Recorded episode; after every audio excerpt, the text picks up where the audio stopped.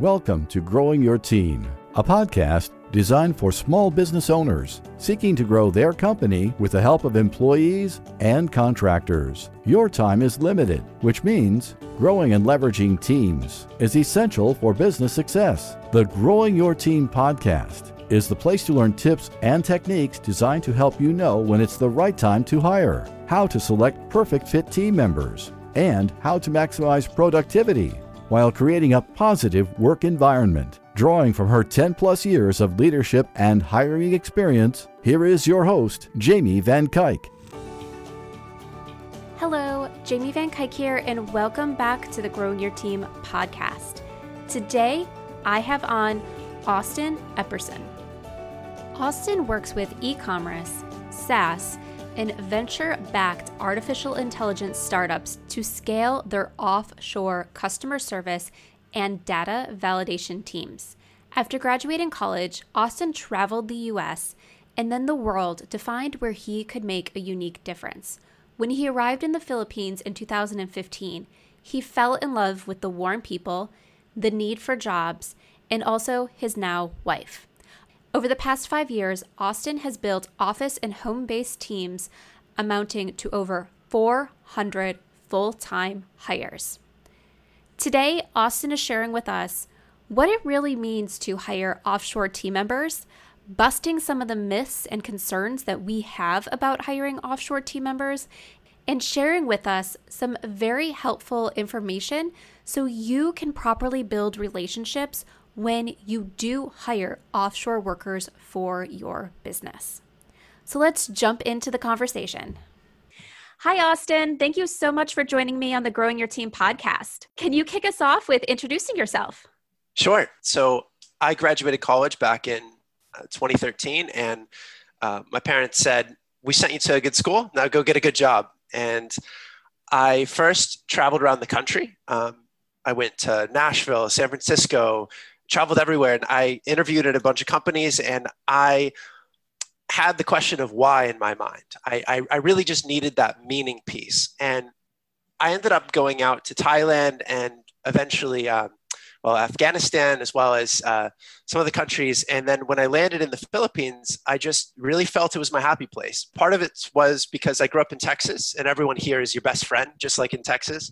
Um, and a, a lot of it's also because it's so there's so much opportunity to make a positive difference here. Um, just right. things that you and I consider basic knowledge of things that we know about with financial planning and healthcare. Um, a lot of people here, that's new news to them.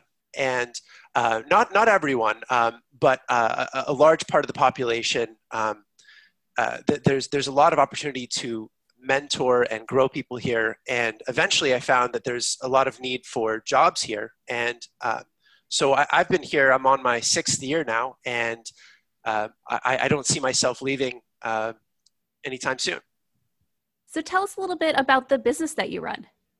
Sure. Yeah. So um, I work with a handful of companies. Uh, I, I, have 18 companies right now that I uh, consider myself a talent advisor for, and um, I, I view it as a compliment that a lot of my clients are people who have actually hired before in the Philippines themselves. They might have hired five people or a dozen people, and they had mixed results, but they know what they're doing. And um, they come to me because I've taken more swings at the bat, and from that, gained quite a few insights that help me to have people, uh, help me help people to have consistent success with hiring offshore.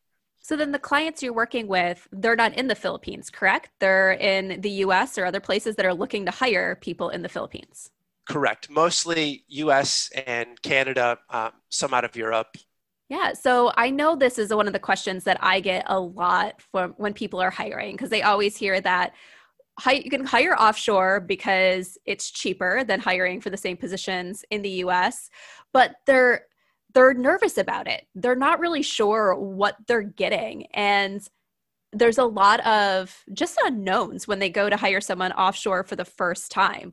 The one thing being a language barrier. As soon as we hear hiring offshore, people think of a language barrier. Does that really exist?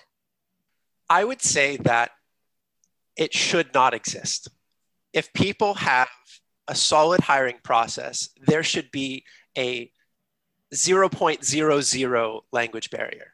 Um, I think that what happens to a lot of people, and it happened to me when I first showed up to the Philippines, um, and, and I speak about the Philippines, and I, I know that not everyone, when they're thinking about offshore hiring, they don't always think about the Philippines. You know, there, there's India, there's uh, Egypt, there, there's quite a few solid companies out of Latin America. Um, but um, I, I, think that the Philippines does take the top spot on the list. And that wasn't actually a conscious choice on my part to show up here for that reason. I feel I just got lucky that I, I've been in the right place at the right time. Um, right. And uh, the Philippines, um, one of the reasons that it is on top on the list, it's the top country for um, call centers to build their operations, and and it's thirty percent more expensive than India. So it's it's not even because of cost um, for why it's uh, on top of the list. Um, but one of the reasons is because the language uh, here is a lot closer to uh, you know American English and accent, um, and I, I, would say that. I, I, this is a guess, but maybe 1% of the population here does not even know their local language of you know Filipino or Tagalog. Um, they, they grow up learning English, and they actually, I mean, it's it's not a rare occurrence for me to meet some uh, someone in the Philippines who I speak more of the local language than they do because in their household, in their school, they only spoke English. I think that what happens with a lot of people is they get their first impression about offshore language ability when they call a call center. And what I often tell people is don't base your opinion of what's out there based on what you hear when you call the call center because um, like my my wife she has uh, a cousin and that cousin comes over to our house and um, he cannot he, he's very silent around me because he's just not comfortable speaking with English at all. But he works for um, Citibank at, at, their call center, and um, uh, and I, I, mean I'm not picking on any company in particular. It's it's really the entire call center um, industry as a whole um, is really considered entry level. Um, they're really grabbing. Um, it, it's it's really quite entry level. So I could bring on um, people, you know, into our conversation who could have just as deep of a conversation with you and I and be absolutely on par. Um, primarily because you know for some of them English is literally their first language, even though um, right. even though they're abroad. So um, I, I, can confidently say that there are uh, millions of people in the Philippines who um, if you work with them, there is zero language barrier.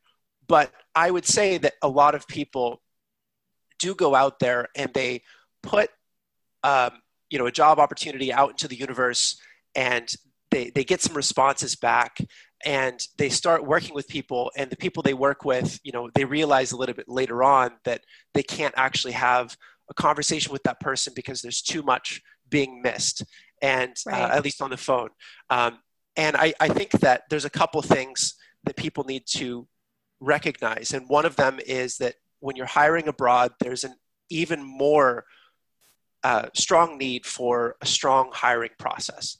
And uh, number two is um, that do not underestimate how long it takes to bring up people's core skills.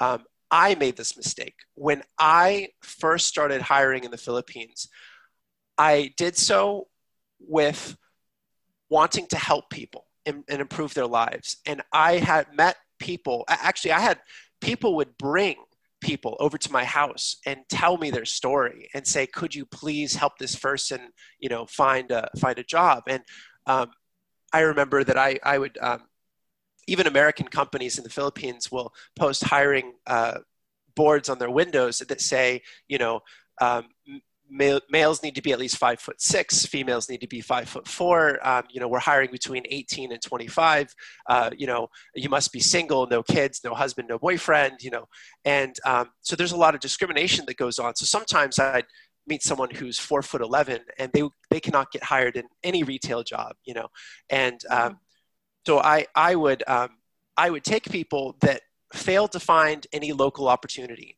but they are actually smart. And I would say, you know what? I recognize that they're not that confident with English, but they are going to be so loyal and committed that they will overcome their skills gap. They will work through it. But I didn't realize that it really takes one on one mentorship for years to overcome some of those core things. I hear people see sometimes, oh, I'm going to train my, you know, my virtual assistant out of the Philippines. I'm going to train them on sales, right? I'm, I, am going to have them try to do sales calls. They've never done it before. Uh, you know, how do I train them on sales? And I tell them, I say, no, please, please do not try to train someone on sales. Please hire for that. I, I, I guarantee you, there's at least 100,000 people here that have solid experience with sales. I'll help you find one, but please do not try to train for that. Right. You you're saying like what you're saying is like music to my ears. It is so much like what I preach all the time. Is what you have like it doesn't matter who you're hiring, where you're hiring. You have to have a strong hiring process to help you find the person that you need and help uncover those things that are going to make someone not the right fit. And then I always say it's like I don't care how great someone is at what they do if they're not great at what you need don't hire them. You're hiring because you have a need in your business. And a lot of times that means you don't have time to hold someone's hand throughout the entire process and get them up to speed of where you need them to be. Hire the right person. And for those other people that you want to help, there might be other things you can hire them to do or refer them to other people who need that person's skill set. Absolutely. Yeah. So, one of the other things that I hear about hiring someone offshore is the time difference. So, how does that work? Because I know right now we're recording, it's evening time for me, it's nice and early in the morning for you.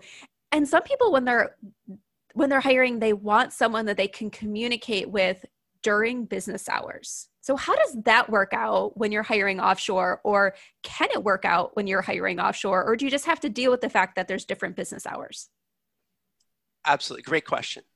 So, in a lot of industries, it is the default to have graveyard, graveyard shifts here. And okay. a lot of the workforce is used to it. And a lot of the workforce who um, have taken jobs that are, you know, graveyard shifts here, uh, daytime in the US, um, they, a lot of people love it. So um, there are a lot of companies hiring on US hours out of the Philippines with great success. Um, that said, when people come to me and say, oh, hey, I want to hire, uh, I want to hire uh, somebody, you know, we have too many emails coming in and um, we had to turn off ads for our e-com store because we can't we can't even uh, handle the emails and you know we need, we need someone. And i say okay great. I've got someone for you. Uh, i've got someone in mind uh, immediately. And they say uh, okay awesome. Uh, how about they work uh, 9 to 5 eastern standard time which is 9 p.m to 5 a.m so philippines is 12 hours ahead of eastern time. And i say to them um, I, I, I push back. I say, do you really need that much overlap? Absolutely. Let's let's work in some overlap. But what if what if they just work until um, 1 p.m eastern or 2 p.m eastern right? And then and then they go to sleep. And then you know what? At 8 a.m or 8 p.m eastern maybe they're going to hop back on. And if there was something that you um, that you missed and, and, and it came up at the end of your day that you can pass it off and you know it's actually going to be taken care of even before you go to sleep. So uh, there can be some beautiful arrangements that are not complete graveyard shift here um, that uh, still have overlap because I think that pretty much everyone here, I mean, at least you know more than 90% of people here are willing to work until midnight, which is noon Eastern time, right? But that's only 9 a.m. Right. California time, right? So in California, maybe you're looking at people getting up at 5 a.m. here. I mean, this morning I woke up at 6 a.m. because the sun comes up at 6. So 6 a.m. here is 3 p.m. Calif- uh, California time. So, um, you know, maybe starting at 1 p.m. California time or 2 p.m. California time. Um, and so um, there are easy ways to have significant overlap. And in a lot of jobs, uh, for example, clearing email inboxes, um, a lot of times that is no problem and that works and having some overlap. Um, when clients uh, say, no, we, we really need someone uh, nine to five, uh, and we really want someone to, to be 100% on our hours, um, that's fine. I, I, think it's just uh, you keep in mind that something like four times less people will be willing to consider that job. And even the people that go into that job, there is a, it's, it's not uncommon for people to eventually burn out with graveyard shift, right. even if they go in thinking that they can handle it. Um, some people really can, and they go 10 years on graveyard shift and it's fine.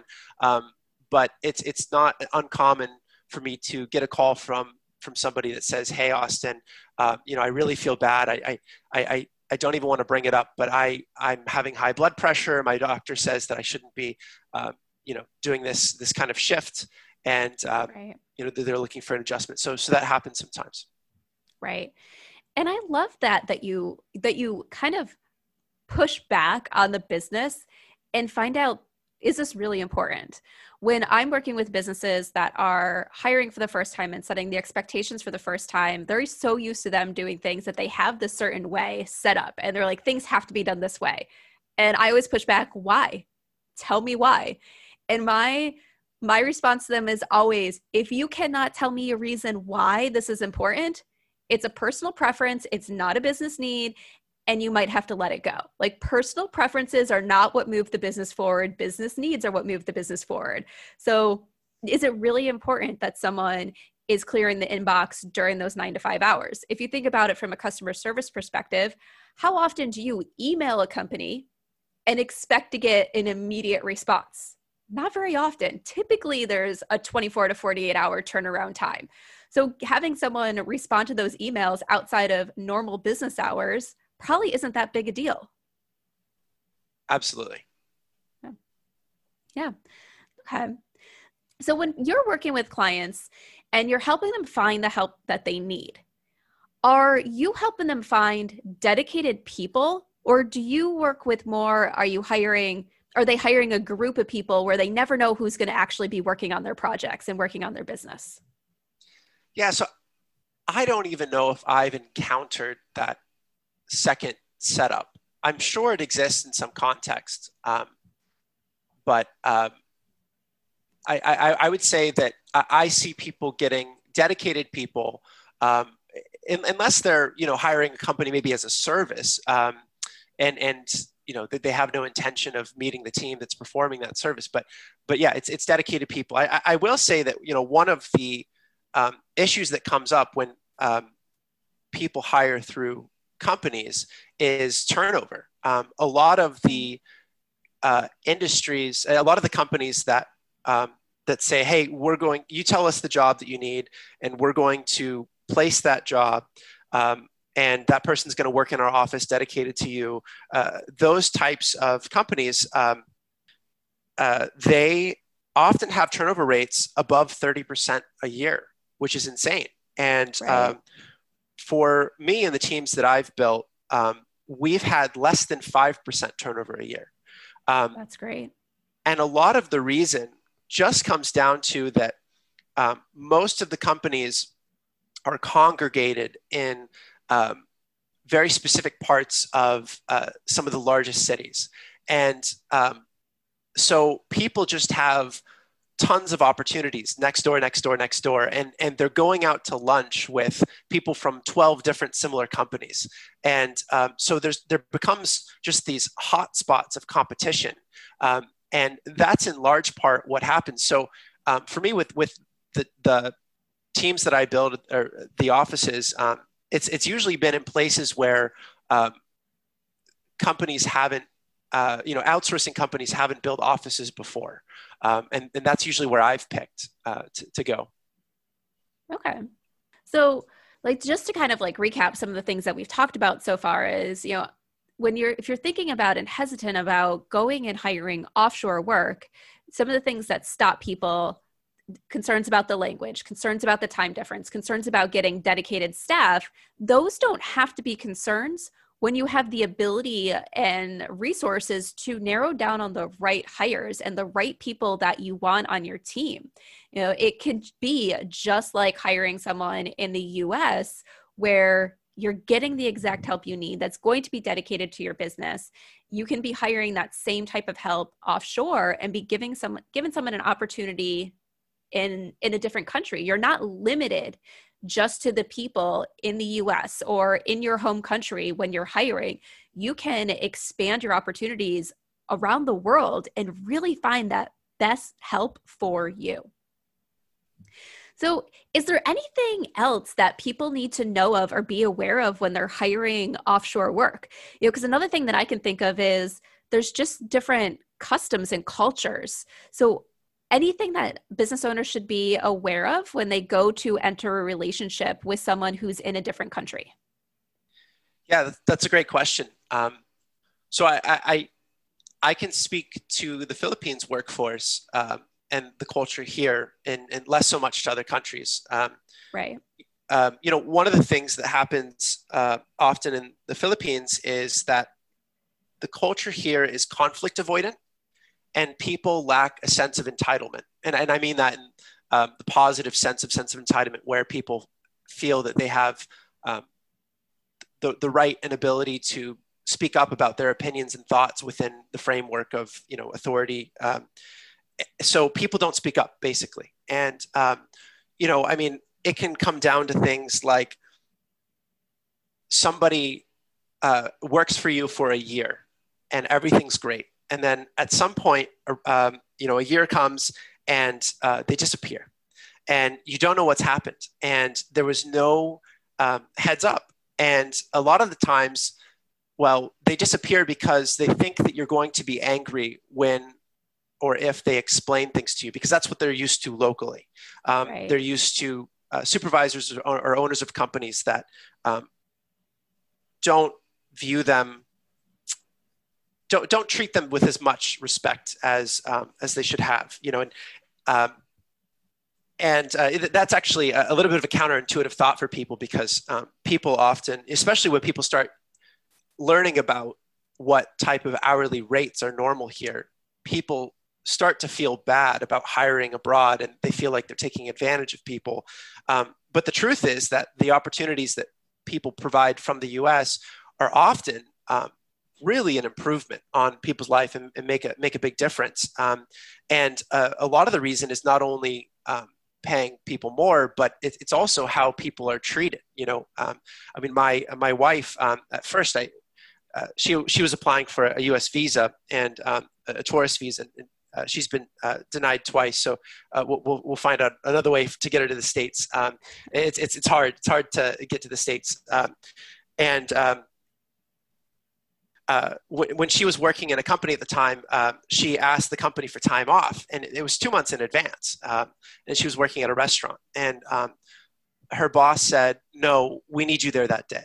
Right? I mean, it's uh, I, I, could give you a hundred stories of how people are used to um, not having their uh, you know their, their needs and thoughts and wishes uh, respected. So um, so when, when, when U.S. companies provide job opportunities, uh, you know, it's, it's often really um, providing improvement for people. What was the original question? So just being aware of any culture differences or anything that that can they just need to know to help form the right relationships effective relationships but one of the things i want to ask in case we, before we get into anything else you have to add for that like just based off what you were saying was when okay so there's they've grown up kind of in this culture where they're not necessarily respected from their boss they they're afraid to start those conversations are they open to having the relationship where that boss is very um uh, what's the word I'm looking for? I don't know, inquisitive is really the right word I'm looking for here, but encouraging those relationships asking them what's on what's on the horizon what's going on in their life. Are they willing to share if they're approached if their boss is asking them about it? Or is that one of those things that because they're grown up in a culture where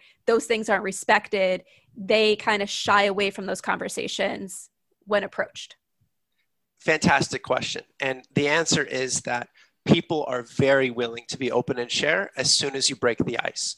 Um, I've, right. I've seen I've seen clients come in and when when when people feel uh, when, when, people here feel intimidated by the people that they're working for um, and, and, they don't feel connection on a maybe I'll say friend level, um, then they will be nervous to share because they're afraid that that person um, will be upset with them and things like that from sharing their uh, thoughts and ideas and desires. And um, but as soon as you break the ice and you demonstrate that you care about that person on an individual level, um, then people are very willing to share as soon as you ask. And it's crazy that there are things that when you ask, um, you'll be surprised that they didn't bring it up. Um, right and uh, so I think that there is really a need when hiring abroad, especially in the Philippines. There's a really big opportunity just to simply ask people questions. And if, if anybody listening has some Philippine staff, I'll, I'll, throw you some questions to ask your staff. Um, and I bet that you have a 50% chance to be quite surprised by the answer you get. And the first question to ask is How's your back? When you're working, how is your back? Because most people here are using really crummy plastic chairs that are absolutely terrible in the back and they never complain about it and they also will not spend the money to buy themselves a new chair a lot of the time. And the reason is because they're living in a house with eight people and it's a bit of a, a sharing communal culture and if you buy something expensive for yourself, it's really seen as quite selfish. So people will not buy a $50 or $100 chair for themselves most of the time when they're, when they're living with their family. Um, and they will have really bad back pain that they are dealing with on a daily basis that is affecting their performance, but they never bring it up. So go ahead and ask people, what's your chair like? Can you send me a picture of your chair? And how's your back? And how, how does that affect you in, in, in your daily work? So what are you supposed to do about it in a situation like that? So what if they they tell you it's horrible, you know, their chair's uncomfortable? Is it a I don't, I don't even know like with sending things is it appropriate? Can you send them a chair? Will they accept that as a gift? Uh, absolutely you know, absolutely how, what do you do? Right. Um, you send them a chair. So uh, lazada.com lazada.com is kind of like our amazon and they okay. accept uh, us payments. So just just just get that address from that person and, and ship them the chair. Um, uh, a second example is air conditioning. So um, I remember um, I had sent out a survey and asked people. Um, the first question was, "Do you have AC in the like the room that you work in?" And two thirds of people said, "Yes, I do." But then I said, "You know what? This is suspicious. So let, let me ask it a different way."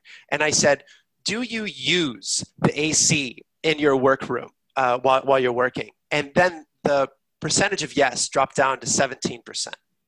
And the reason is because um, it, it's again, it's about the family and it's about that your family's sitting outside in the living room and they're not turning on the AC because the elect- electricity is, uh, I think, about double the price of US electricity.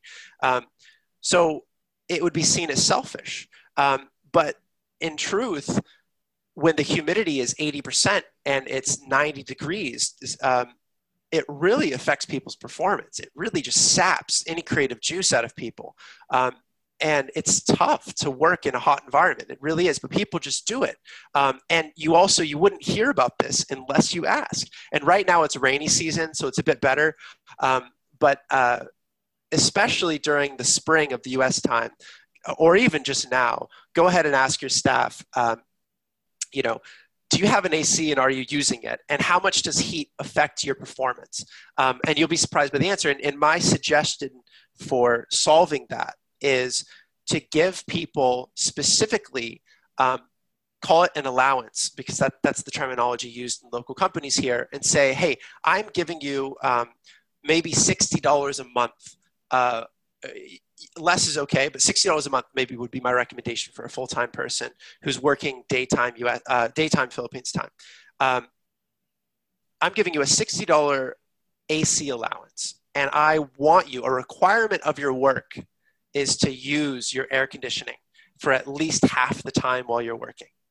And if you if you tell them that, now you've given them something that they can tell other people and not uh, say, you know, hey, sorry guys, you know, I, am using the AC because it's a requirement of my job. So now it's not selfish anymore. So if you kind of make that judgment call for people and you, you, you give them that setup, then you're going to uh, enable them to uh, use their AC without feeling selfish, and it, it'll be it'll make a big difference in their performance.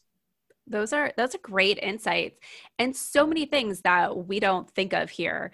Um, just going back to like you know the air conditioning just like complete differences here in the US is you know obviously I'm I'm in Florida so our AC runs pretty much 24/7 especially during the summer. Right now we're at the mid September and everywhere up north they're talking about fall and i'm like what fall? I'm like fall is nowhere as close to being on the horizon down here. I'm like we still have probably a good two months before we get our first like fall day and that will most likely be the temperature cooling down a little bit at nights but I grew up in Western New York where a lot of the houses didn't necessarily have AC. And it just baffles my husband when we go up there because he's from the south of, wait, all the houses here don't have AC. How do you live? And it's just like, well, it doesn't get like that hot, but it's it, or even when it does during the day, you're out different places, you're at work, it cools down at night.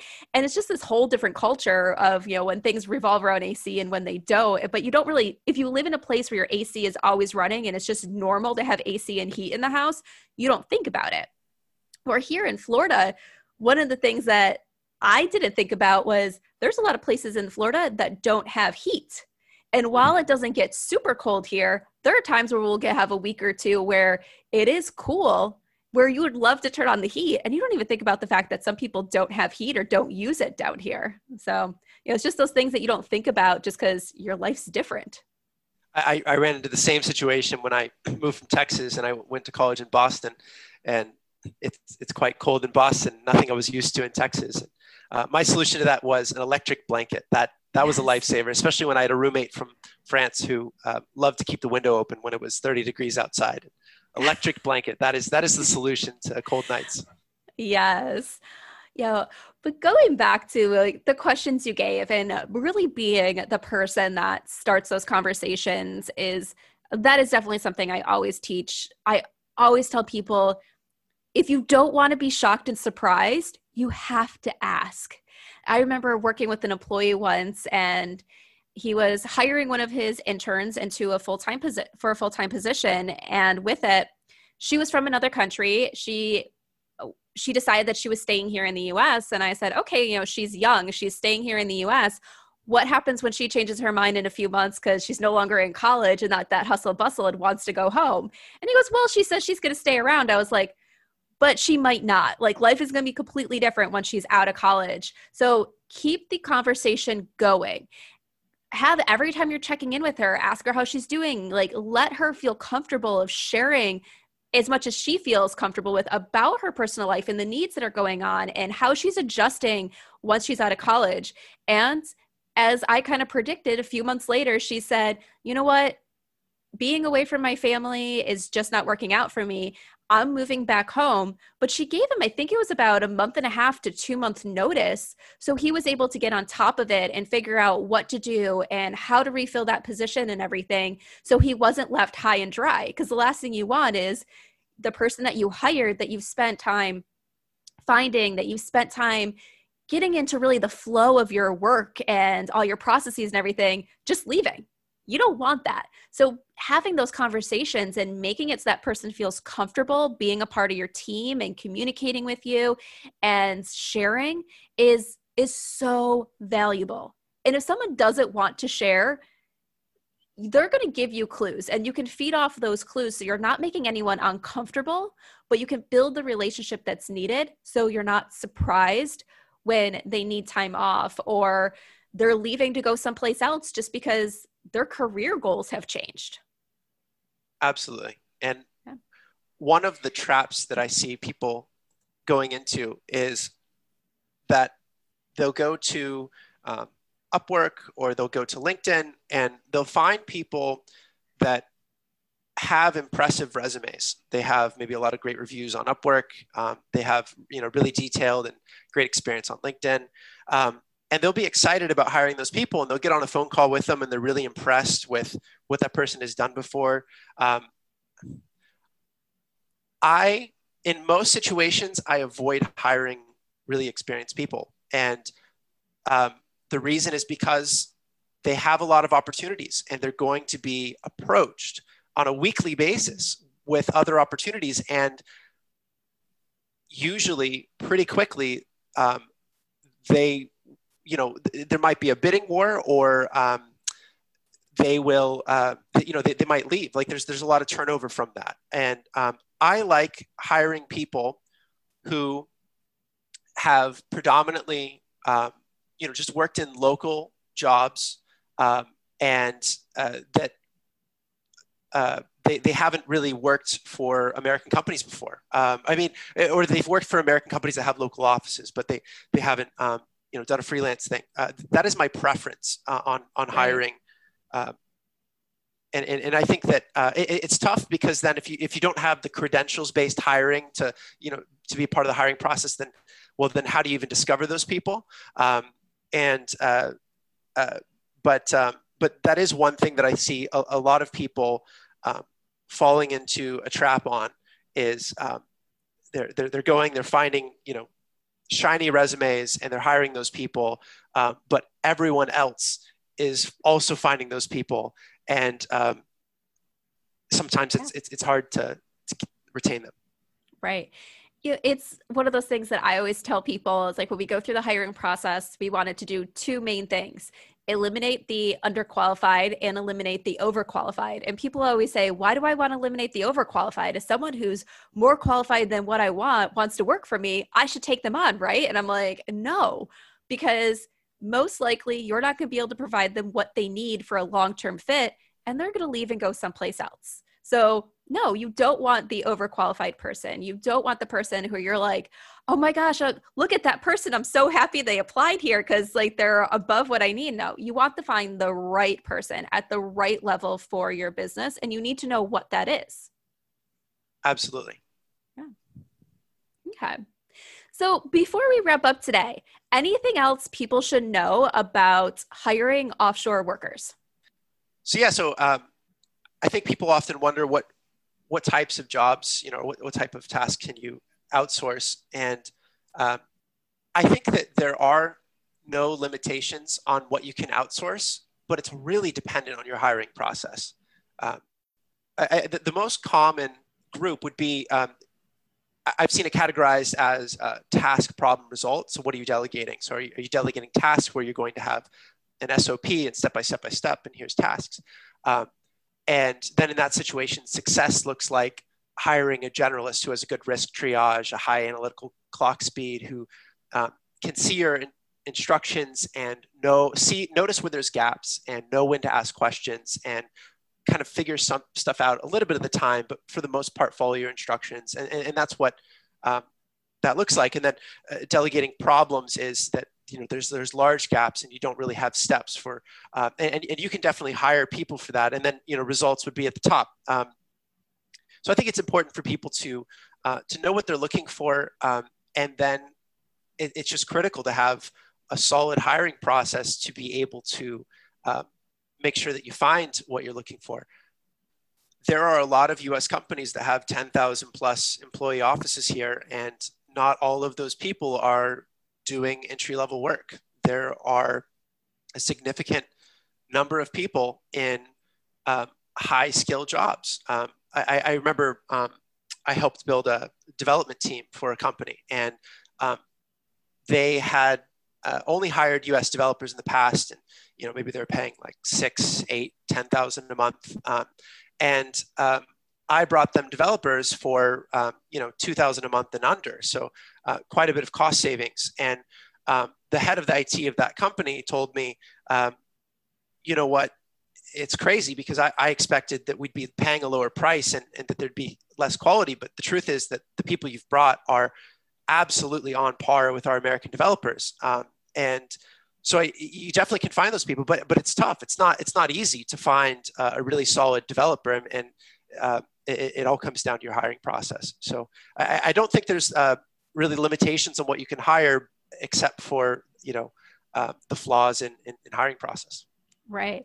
So I will say my husband, he's a software developer, and uh, he's with his team, he helps with hiring every once in a while, like doing some of the peer interviews. And yeah, I I can say even when you're hiring onshore developers, there's a lot out there that aren't going to fit and be what you need. And so you can hire someone who's just as bad onshore as you can hire someone just as bad offshore. So yeah, your hiring process has to be on point to identify what you need and find the right person. And when you know that, you can find that right person no matter where they are in in the world. Yeah. And last topic on my mind is I think we should talk about rates. I, I think people oh, yes. are interested to know, you know, what what the standard is, and um, so um, minimum wage in the Philippines is around a dollar an hour. Um, okay.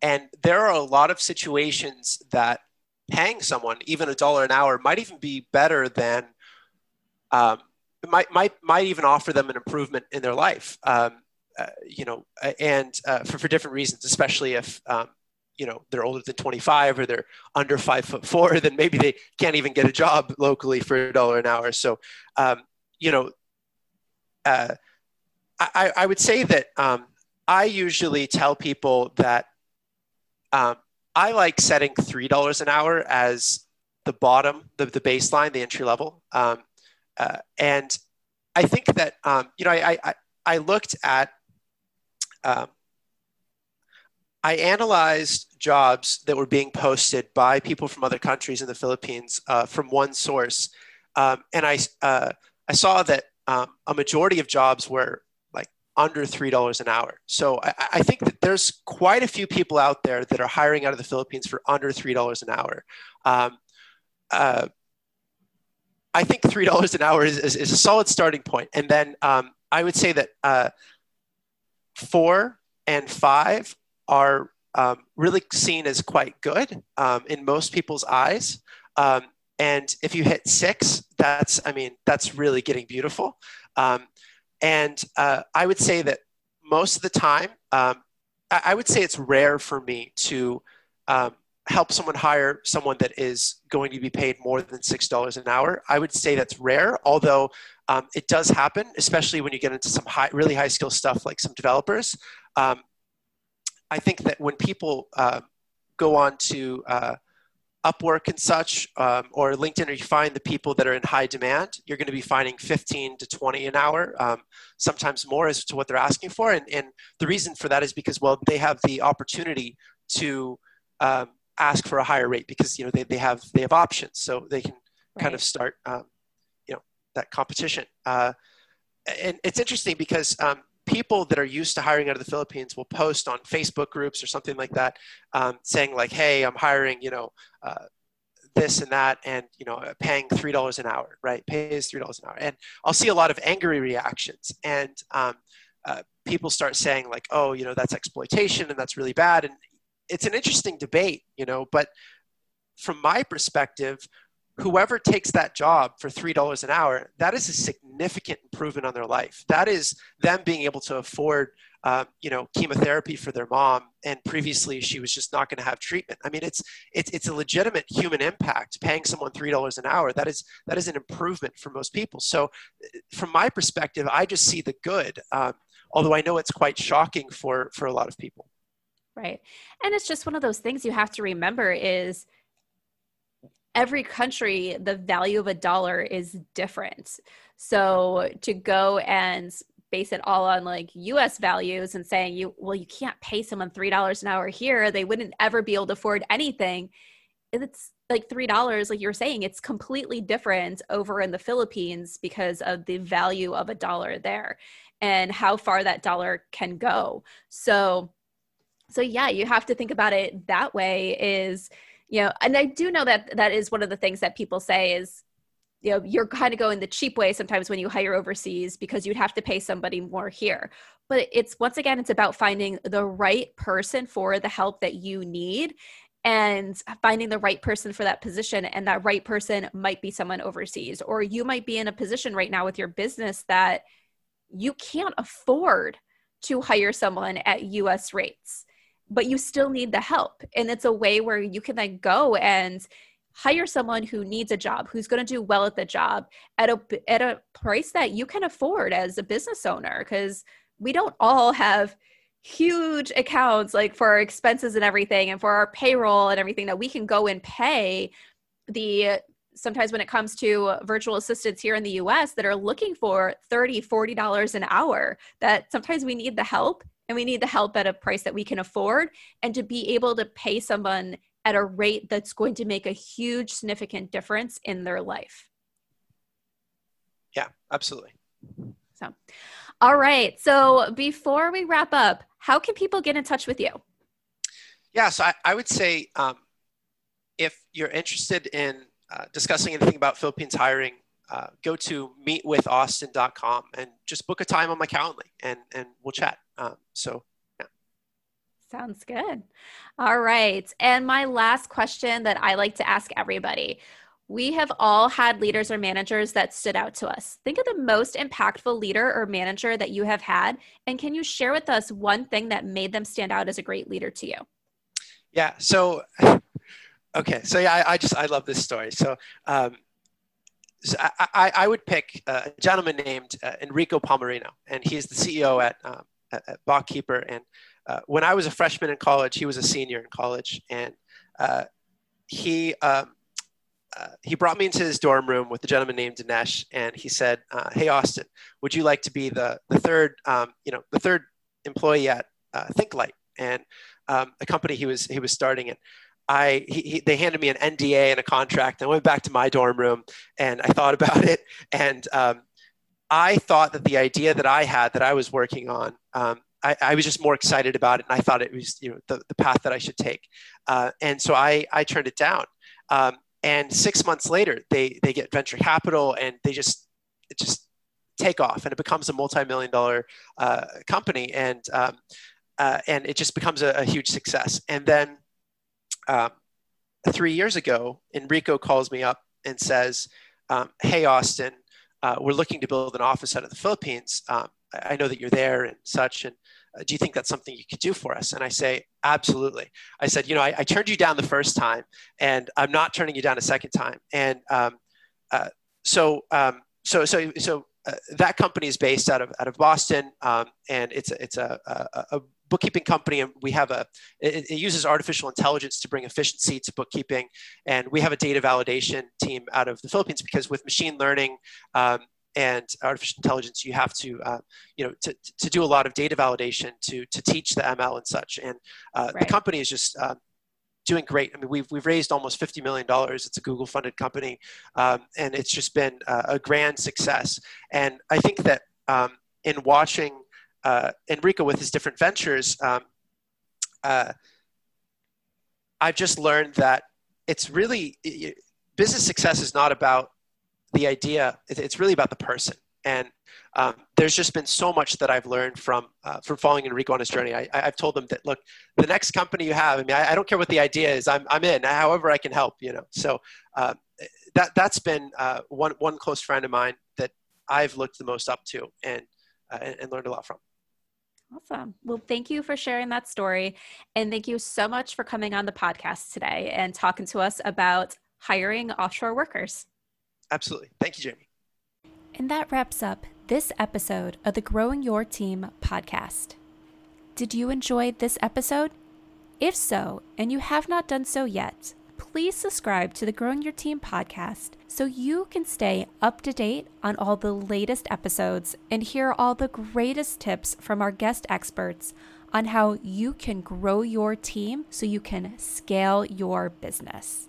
And if you haven't done so yet, please consider leaving us a review. I would love to hear what you think of the podcast, and your review will help other people decide if this is the right podcast for them. So, once again, thank you for listening and be sure to subscribe and leave us a review. Thank you for joining us for this episode of Growing Your Team with your host, Jamie Van Cuyk. Be sure to subscribe and head on over to growingyourteam.com to connect, access the show notes, and discover more ways to hire and leverage your perfect fit team.